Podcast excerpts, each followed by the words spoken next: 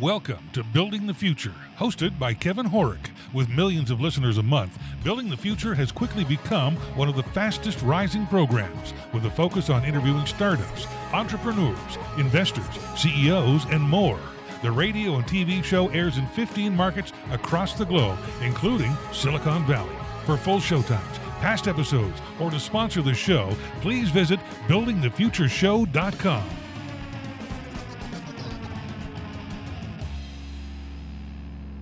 Welcome back to the show. Today we have Rick Ralston. He's the CEO at ContractLogix. Rick, welcome to the show. Hey, thanks, Kevin. Good to be here. Yeah, I'm excited to have you on the show. I think what you guys are doing at ContractLogix is actually really innovative and cool. But maybe before we get into that, let's get to know you a little bit better and start off with where you grew up. Okay, great. Kind of a long story, but uh, I grew up in a, a small farm town in, in central Illinois. There wasn't uh, wasn't a lot to do there, but the uh, the petroleum industry was fairly hot in addition to farming, and so I went to school, got a degree in petroleum technology, and um, moved out to Oklahoma and spent ten years working for an oil and gas pipeline. And we I learned all kinds of stuff. Uh, worked in an engineering group there. We would literally walk a thousand miles of pipeline and and gather all kinds of, of data on the pipeline.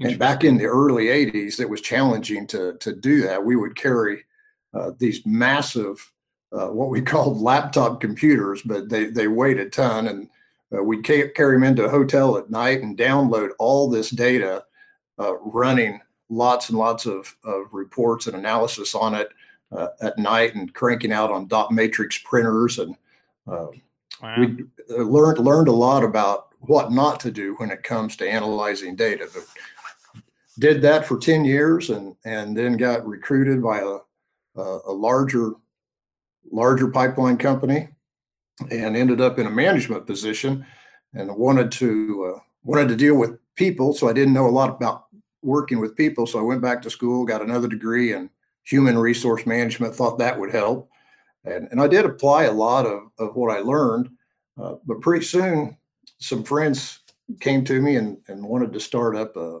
an internet company. Okay. And I told them not to worry about that. I told them the internet was a fad and, and they should keep they should keep their day job, you know. But we did. Uh, we we started up a business that was a price comparison search engine, and again we started and then we were a whole bunch of, of pipeline engineers and we we just tried to apply what we already knew which was gathering lots and lots of, of data. And this time we were gathering it from online commerce companies. And we were doing all kinds of data extraction back before natural language processing or ai was was cool.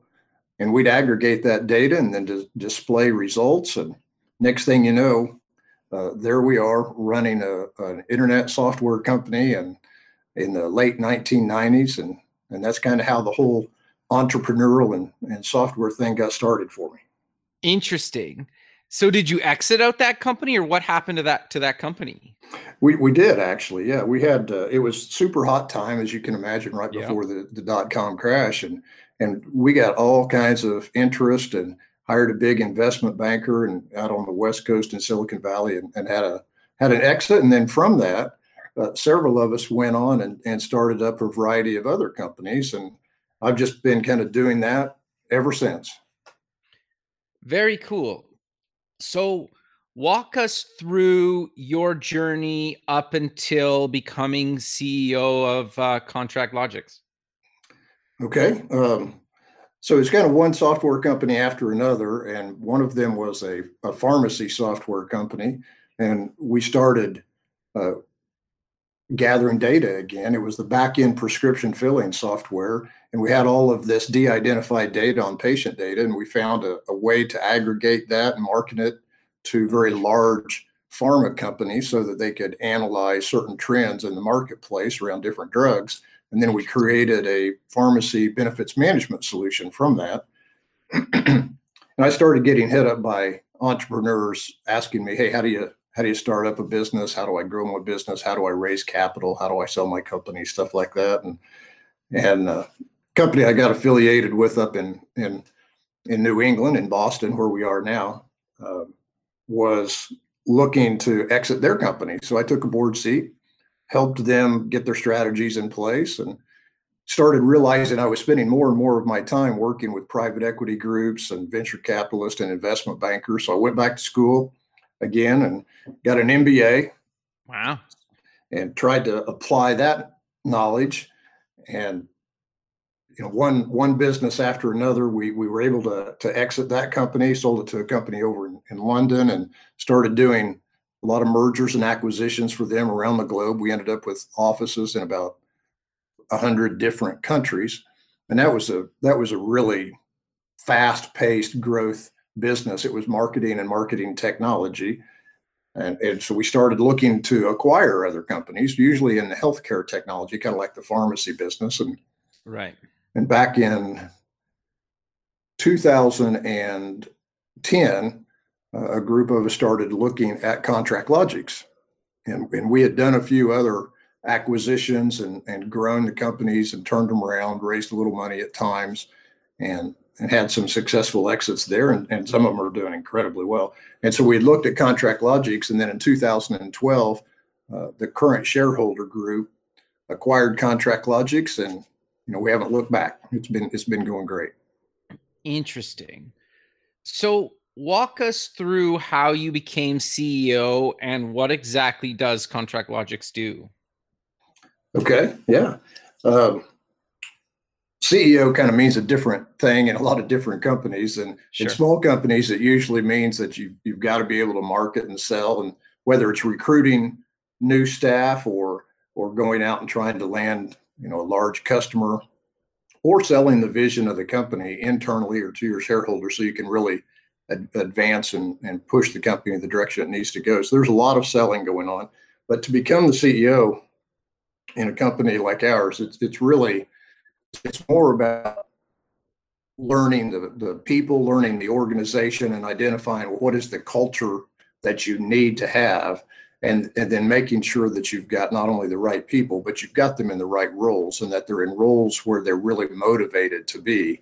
Uh, and and once once you start kind of figuring out how to deal with the team, they tend to drive the vision and identify where they want to go. And uh, to me, that's what being a CEO is about. It's it's it's not about all the metrics and, and everything, the the accounting and the legal. I mean, that's part of it, but it's really about the team and, and figuring out how to how to keep people really engaged and let them drive that vision of where you want to go. And and at ContractLogix, uh, again, we focus a lot on data uh, but in this case, we're talking about legal data. So every company has contracts within their business. Uh, it doesn't matter if you're a small company or a large company. And sometimes in small companies, or contracts are even much more important to them than in large. And so, so we we work with people to, in our software works with people to help them set up clauses and template libraries so that they're using standard language. Uh, we also work with them to create workflows in their system. So if they have to go for reviews and approvals, the software will automatically route those. So there, there's a, a variety of technologies that we use uh, to really help optimize the efficiency of the contract flow within an organization. Uh, and it, it's it's come a long way over the last 10 years. Sure. So I guess for people that maybe don't really understand how important that is, do you want to give us some examples of how po- people use your system to facilitate some of this stuff? Sure, sure. You know, there's a full life cycle, and, and there's different companies offer products throughout the life cycle of a contract. Our particular product covers the entire life cycle, so we'll kind of start at the beginning. If you imagine having a a, uh, a sales team and you've got 20 salespeople out across the country, and you want to make sure not only do they have an efficient process for getting contracts signed, but that they have uh, certain language locked down so they know it's not uh, it's not negotiable. And, and so we have contract software that allows you to set up certain clauses that are that are never editable, and and they can uh, implement those throughout their sales process incredibly quick. Uh, another thing that they can do is we have a collaboration room that allows them in the negotiation of the contract to open up in a browser uh, without any uh, authentication if they choose to. They can send this to a prospect, uh, send a link in an email, automatically goes to them in an email. They open this up in a browser and they can redline and edit and comment in real time, uh, track changes. Everything is going on in real time, and you're collaborating back and forth with the the prospect uh, right through the software. Very cool. No, that's that's cool. So obviously you guys have some well-known clients using the thing and you guys have been around for a number of years. How do you decide what features to add or maybe not add because you probably get that request all the time and I find that can be one of the most challenging things especially when you're an established company with established clients. Yeah, I, I, know you're a UI UX guy. So what you just said is is really spot on. I mean, it's many times deciding what you can't or don't want to add rather than than sure. what people are asking. Uh, so so we're like you know like a lot of software companies. We've got good product management where we're really talking to the customers all the time. We've got a great customer success team that gives us a lot of feedback uh, on what customers are needing, what they're using. But we also have detailed user metrics built into the software that are telling us how many workflows, how many clauses and templates are being triggered at any time. And so, so you can really, you can see what pieces of the software are being used. But another thing that we do, and, and we, we think we've kind of honed this as a best practice now, is, is how we handle our win loss surveys. Whether it's a won prospect or a lost prospect uh, uh, uh, or even a lost customer, uh, we go back into them with a detailed set of questions based on the relationship that we built to learn as much about not only the experience that they had or have had, especially around onboarding the software, but if they are a lost customer, where they went and why they went there. And we get some of the best feedback about what features we need to have. But, but the balance becomes not just the features that we want to have on, on where we're going as a vision, so that we're always enhancing the, the product and the product direction, but also that balance between making sure that customers are, are getting the functionality that they need individually. Not all pieces of contract management are applicable across the spectrum of industries. And we work across highly regulated industries. It might be energy or healthcare or, or, pharmaceuticals. This last year, we did a lot of work in renewable energy, wind and, and solar and they have certain requirements that pharma doesn't and vice versa and, and so we really have to to balance uh, the direction of our, our company as well as what those individual customers need interesting so just to be clear then if i'm a company and i'm using you guys do i upload my own documents or do can i start with a template from you guys or how does that work it's, it's actually both. So most okay. people already have existing contracts, and, and we do have a very robust API uh, that allows people to, to interact with other pieces of software. However, our system ends up being the system of record.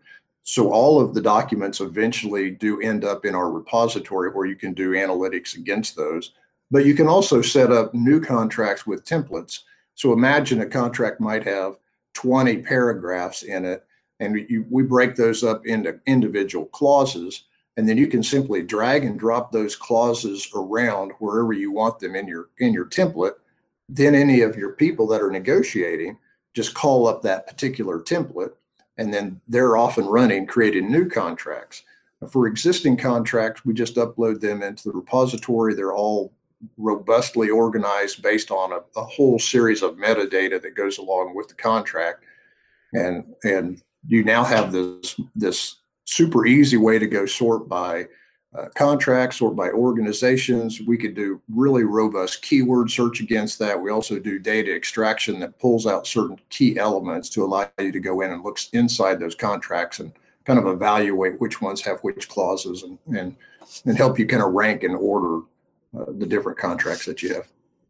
No, that's that's very cool. And then how do you handle permission. So, for example, if I work at a company and I signed a bunch of contracts, for example, because I'm on the sales side, and then I move on from the company, how does those documents make sure they stay with the company and not me? Yeah, that, so it, we'll have it kind of set up in two different areas. One is real. I'll talk about security, and then okay. the other is going to be kind of roles based or features based uh, permissioning. So from a security standpoint, we we have a, a wide variety of security technologies that we run. Uh, we're HIPAA compliant, FISMA compliant. We have SOC 2 Type 2 audits on all of our application. Uh, but we also have uh, some data loss prevention built into the system. So when people are downloading, that's all being tracked so we can monitor anything like that. But the permissions is really probably one of the more robust pieces of our technology and, and the first stuff that we ever built when we were building this out.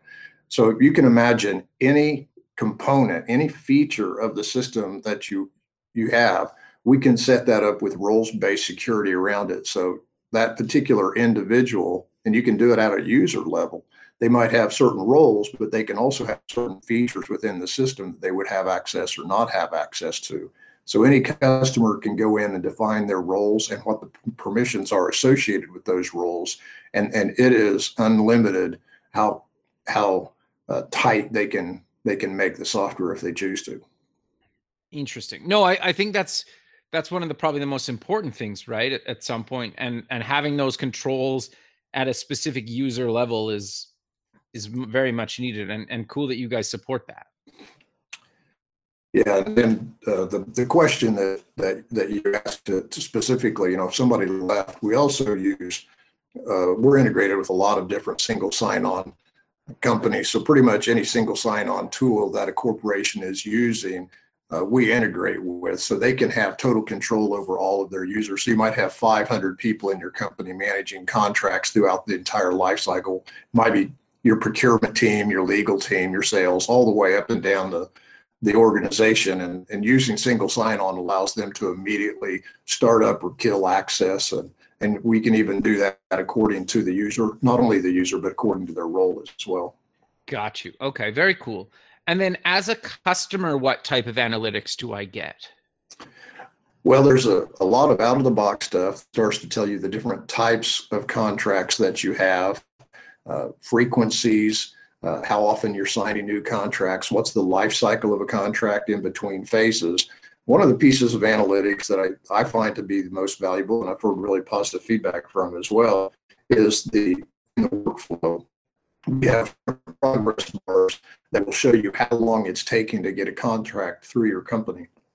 So, for instance, if if you're in legal and, and you're waiting for your sales team to send things, the workflow is telling you how long did it sit in creation before it, it got out to the prospect. And then once it gets back from the prospect, and now it's going through legal review. It's also telling you how long it sits in each stage. So those are really good analytics for people to evaluate. Uh, another one, and this this is what I use probably more than anything myself, and that's using the keyword analytics that are built in, where we can go out and do keyword searches and bring back in grids worth of, of contracts. You might might have thousand contracts, and you can go in and search for, say, maybe you uh, you need to know uh, do you have the consent language for assignability? And you could go in and do searches on certain keywords, and it'll come back, and you can then sort that data by state or contract type or customer type or uh, how much revenue that contract was generating. You can you can sort it by all kinds of stuff, and that's a really great tool for people to go in and, and learn more about their existing contracts. No, I, I think that's that's really cool. So I'm curious because obviously this space is probably just going to move even more online. Do you have any predictions or thoughts around the future of contract management or or maybe some predictions or, or where do you think we're going to go next? Yeah, I, do. Everybody, everybody's got predictions. I think on this particular space, it's an incredibly hot space. There's been a tremendous amount of of capital pushed into the space. Some really, really large acquisitions every company needs to be able to manage their contracts, and you don't want to do it in in the you know the old fashioned tools. Like we all we all use SharePoint, Excel, Word, and things like that, and they're great tools. But you need to have, be working in a much more organized fashion, and and so we've seen. Uh, we were one of the early companies. Our company was founded in 2005, 2006, wow. and the first product went out. And there's a lot out there today. There's a couple hundred at the time. There were maybe less than a dozen or handful or so, but now there's a couple hundred different vendors that offer contract management. And, I, I, see the, the direction in a couple of different ways. One, one is some of the tools that we're doing around data extraction, natural language processing, and, and some AI, where you're you're automatically sorting and and aggregating the risks of your contracts. And that that's an area that I think we've got some strengths. I also think that's kind of a good direction for every company go because there's not only does every company have contracts, every company's got risk inside their contracts and they need to know what those risks are. But another direction I think we're going to see is, and this is true across all software as a service businesses, I think we're going to start to see some some uh, uh, kind of changes in the the philosophy of best of breed versus best of class versus best of show. And I, uh, we have a very robust API that allows us to integrate with CRMs and, and ERPs and, and a variety of things. And but we do want to be that system of record for where your contracts are stored. And I think we'll continue to see an aggregation of the software as a service products across that full spectrum of contract management to where you're having a single source for all of your legal agreements instead of having them scattered around between your ERP or CRM or different things. And and I think as we see that, these APIs are going to be more and more critical that they all communicate very effectively and elegantly so that when you're looking for a piece of data, it's it's right where you need it to be. It's in the right hands. It's it's highly secure. Uh, but you know it's it's it's getting to the right people at the right time. And and i really think that we're going to see more and more of these full life cycle tools that go beginning to end trying to aggregate across the entire spectrum of the contract. Interesting. No that's that makes a lot of sense. So you've mentioned it throughout the show so far and i i'm curious and and i'm i'm sure other people are curious too but you guys get a bunch of data why is data so important and and what advice do you give to companies that are maybe just starting out or have been around for a while that don't collect data or don't have that much data? We do we do believe that we differentiate based on how we manage our data compared to the alternatives in the market and it, goes way back you know I, I mentioned that back in my early days when i was pipelining we started analyzing the data and and we would gather you know petabytes worth of data and you had you couldn't just look at that. You know you have to have tools that will analyze that. And then the same was true in the healthcare industry when i got into pharmacy. And and so we've been approaching the contract business in the exact same way. So when we architected our products we did it in a such a way that not only can we gather the metadata around the contract things like you know when it was created who created it who were all the review reviewers even the amendments and the red line additions throughout the negotiation.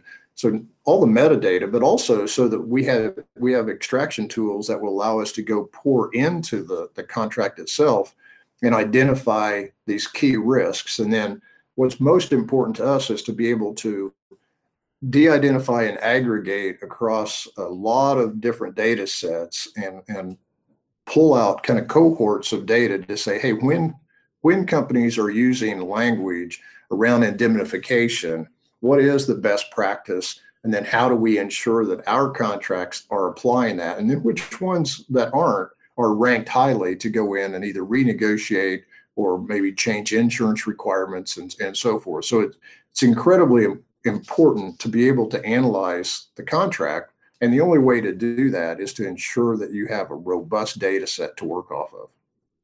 Sure.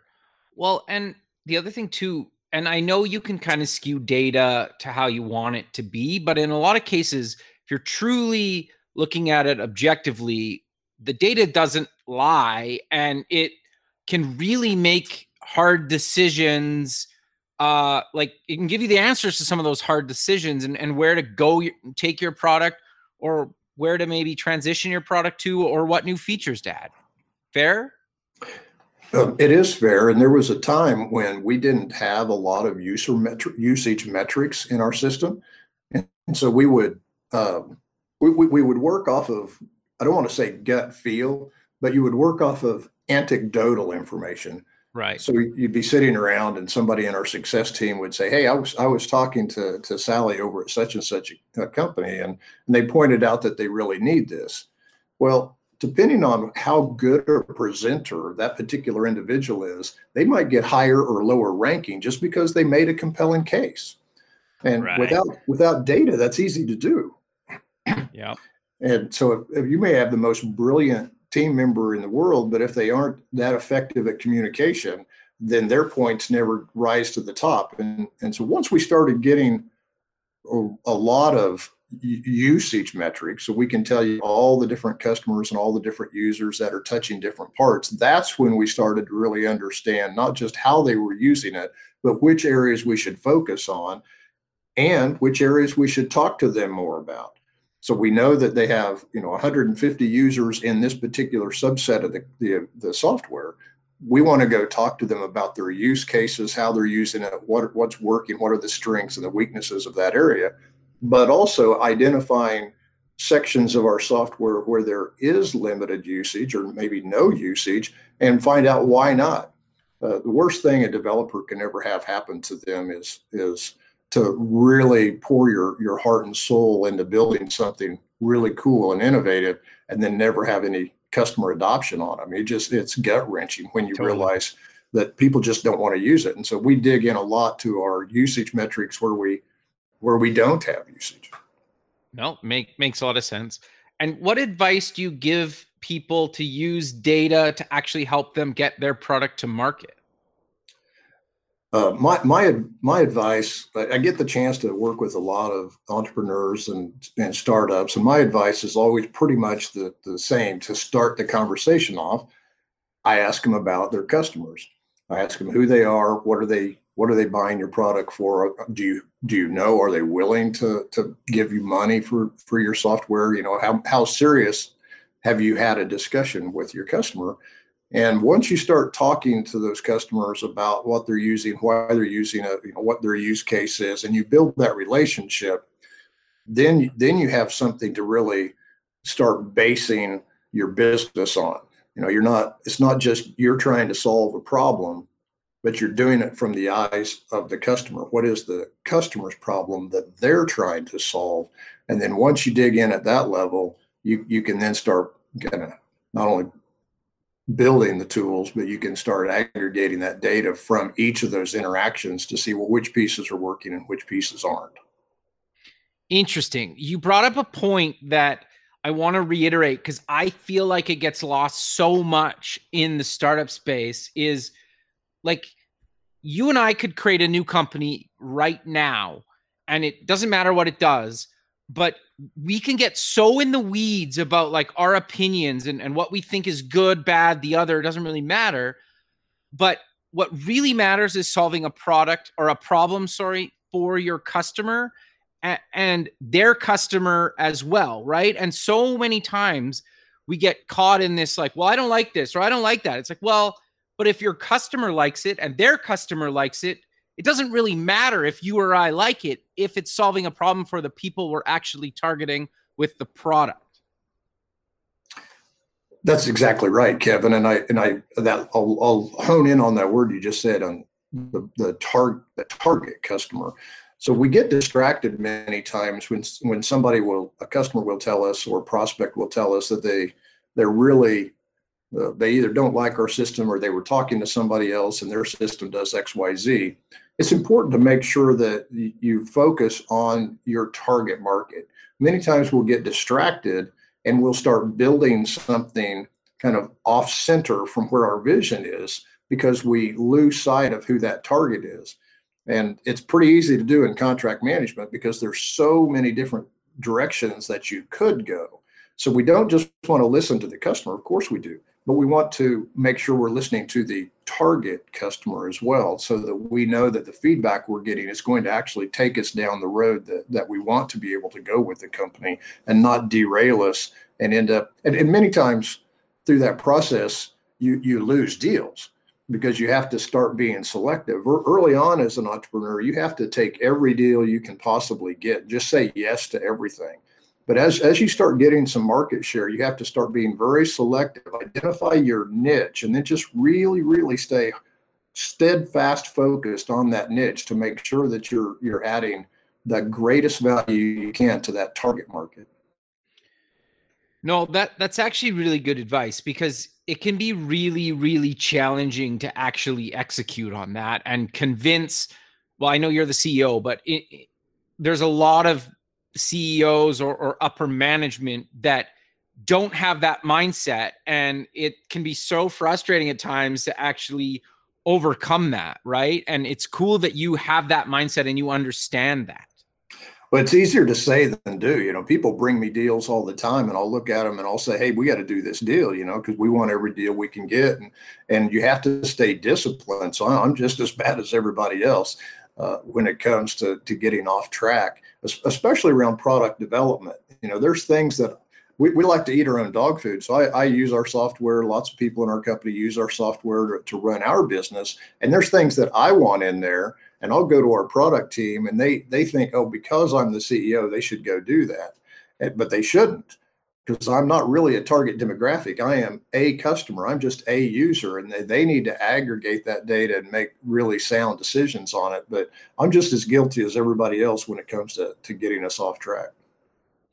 Interesting, and uh, it's it's interesting that you're open to admit that, right? Because you're right. It happens all the time, and the fact that you're open to that pushback as well to say like you know what yes that makes sense in your use case but for the actual product and our target market it doesn't make sense yeah exactly and and while i like to believe that i know our customers really well uh, our team knows our customers really well they're on the front lines they work with them all day every day and, and I, I need to be listening to what they're telling me and, and why i do talk to customers a lot and, and i love it and but I'm not there all day every day the way they are.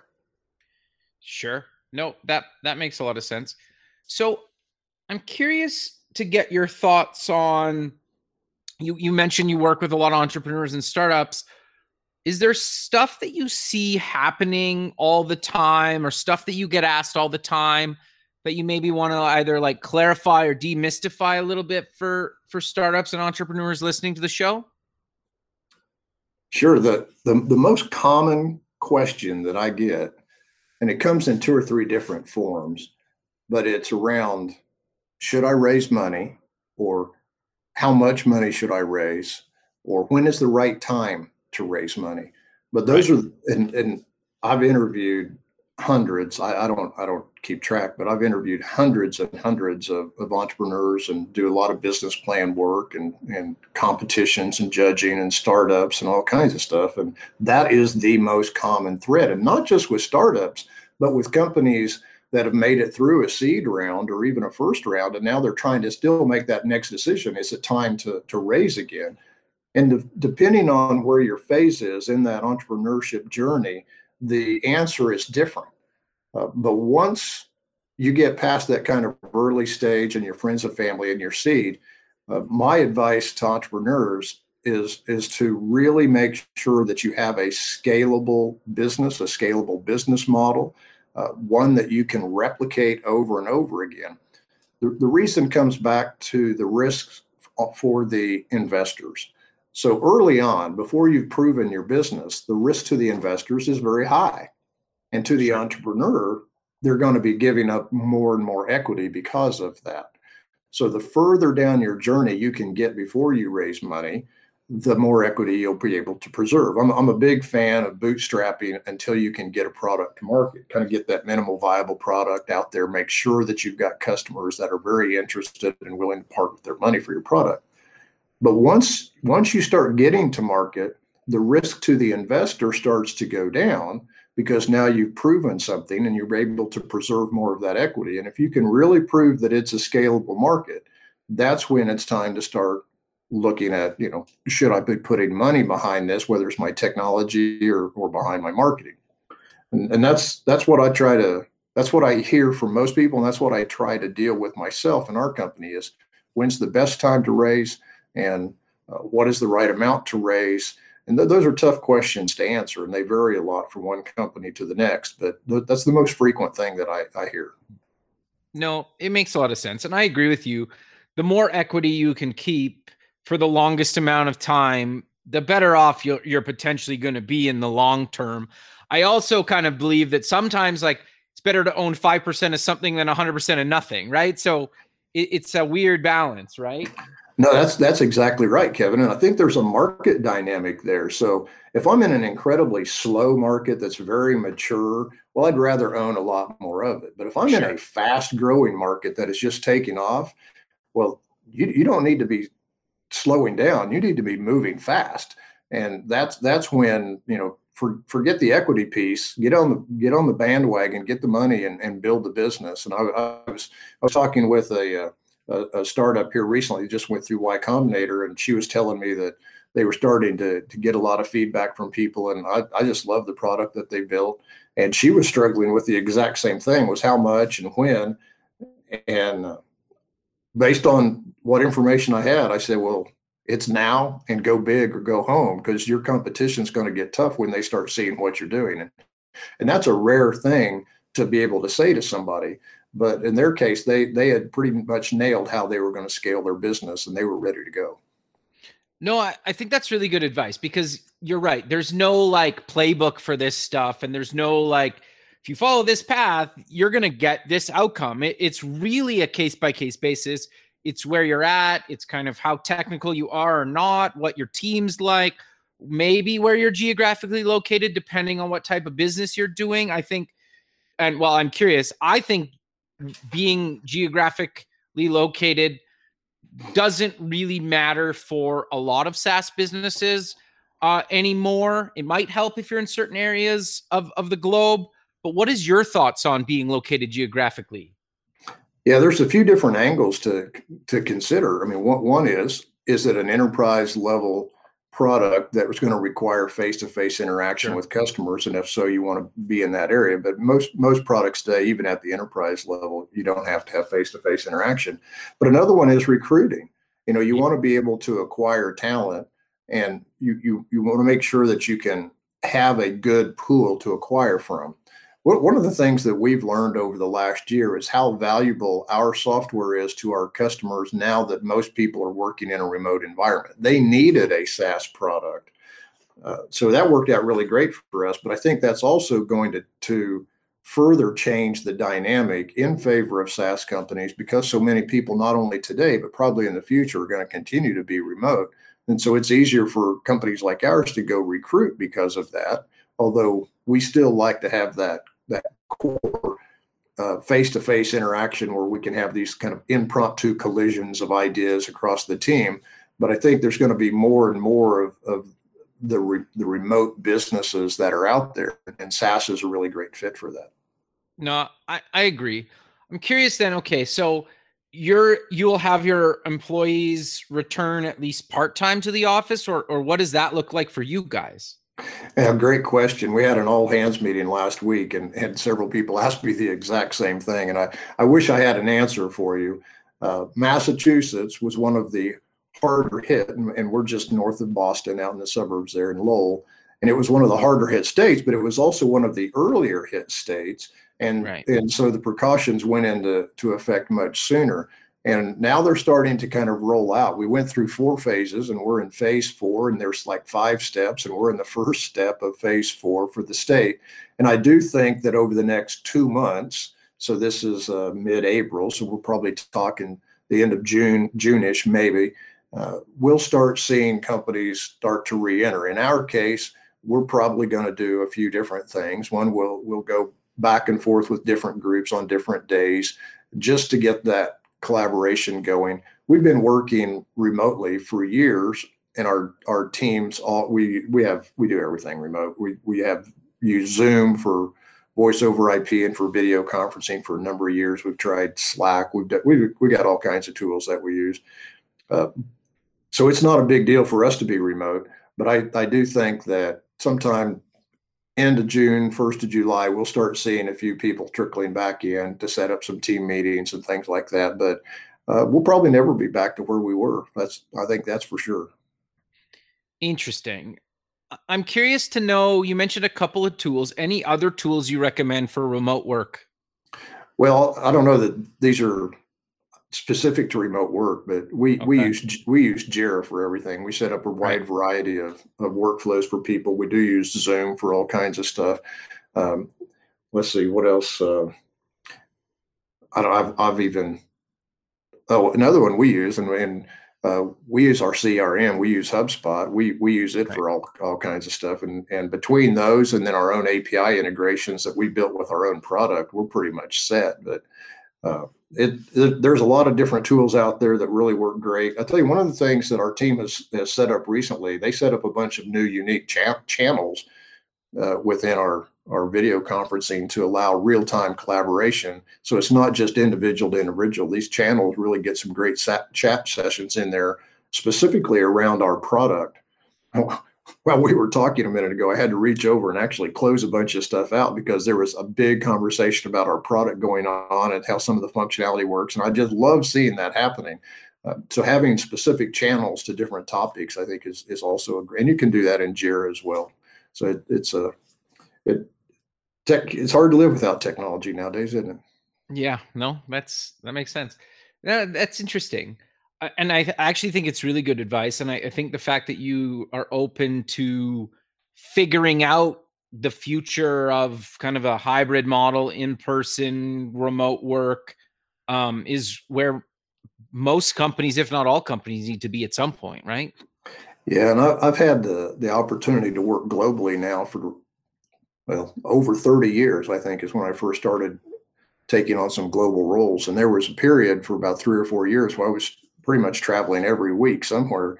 And if you think about it, if you're in a global role, you're always working remote. I mean, no matter where you're going, even when you're in your own office, it seems remote compared to everything else. And that's kind of the way our world is, especially if you're a, a SaaS company. We have, you know, we have customers all over the world. Uh, so you know, we're, we're we just it's just part of who we are now, and and and I like it. I think it's from a software standpoint, that's that's the business we're in is allowing people to collaborate and work better together, no matter where they are. Yeah. Well, and I also think it opens up a whole new market to SaaS companies too, right? Like so many people are focused on, oh, we need to make it in North America. And it's like, yeah, you probably do. Maybe you do. But if your first success is in another country, then there's nothing wrong with that. And in, in some cases, like maybe you're you never are successful in North America, but the rest of the world is using your product. Just you could be just as successful, right?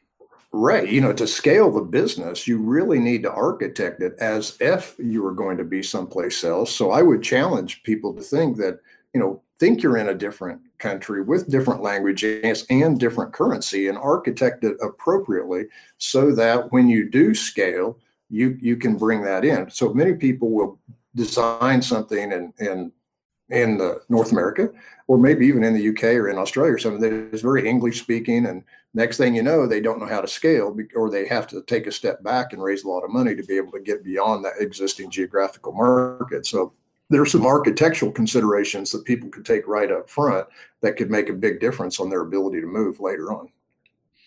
No, I think that's really good advice. But we're kind of coming to the end of the show. So, how about we close with mentioning where people can get more information about yourself and ContractLogix? Sure. Well, Kevin, thanks for thanks for having me on. Um, I always send people to our own website. We've got uh, at contractlogix.com. We've got a just a real depth of information on there on contract management. We have lots of, of white papers. Uh, we have lots of ebooks. There's all kinds of articles that we've written about contract management, how to do, th- how to get started in contract management, all the way down to the details of how to set up workflows and, and everything else. So uh, you can visit our blog there, but we also have lots of articles as well at contractlogix.com.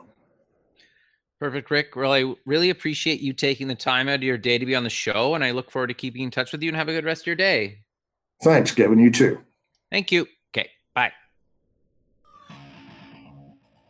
Welcome to Building the Future, hosted by Kevin Horek. With millions of listeners a month, Building the Future has quickly become one of the fastest rising programs with a focus on interviewing startups, entrepreneurs, investors, CEOs, and more. The radio and TV show airs in 15 markets across the globe, including Silicon Valley. For full showtimes, past episodes, or to sponsor the show, please visit buildingthefutureshow.com.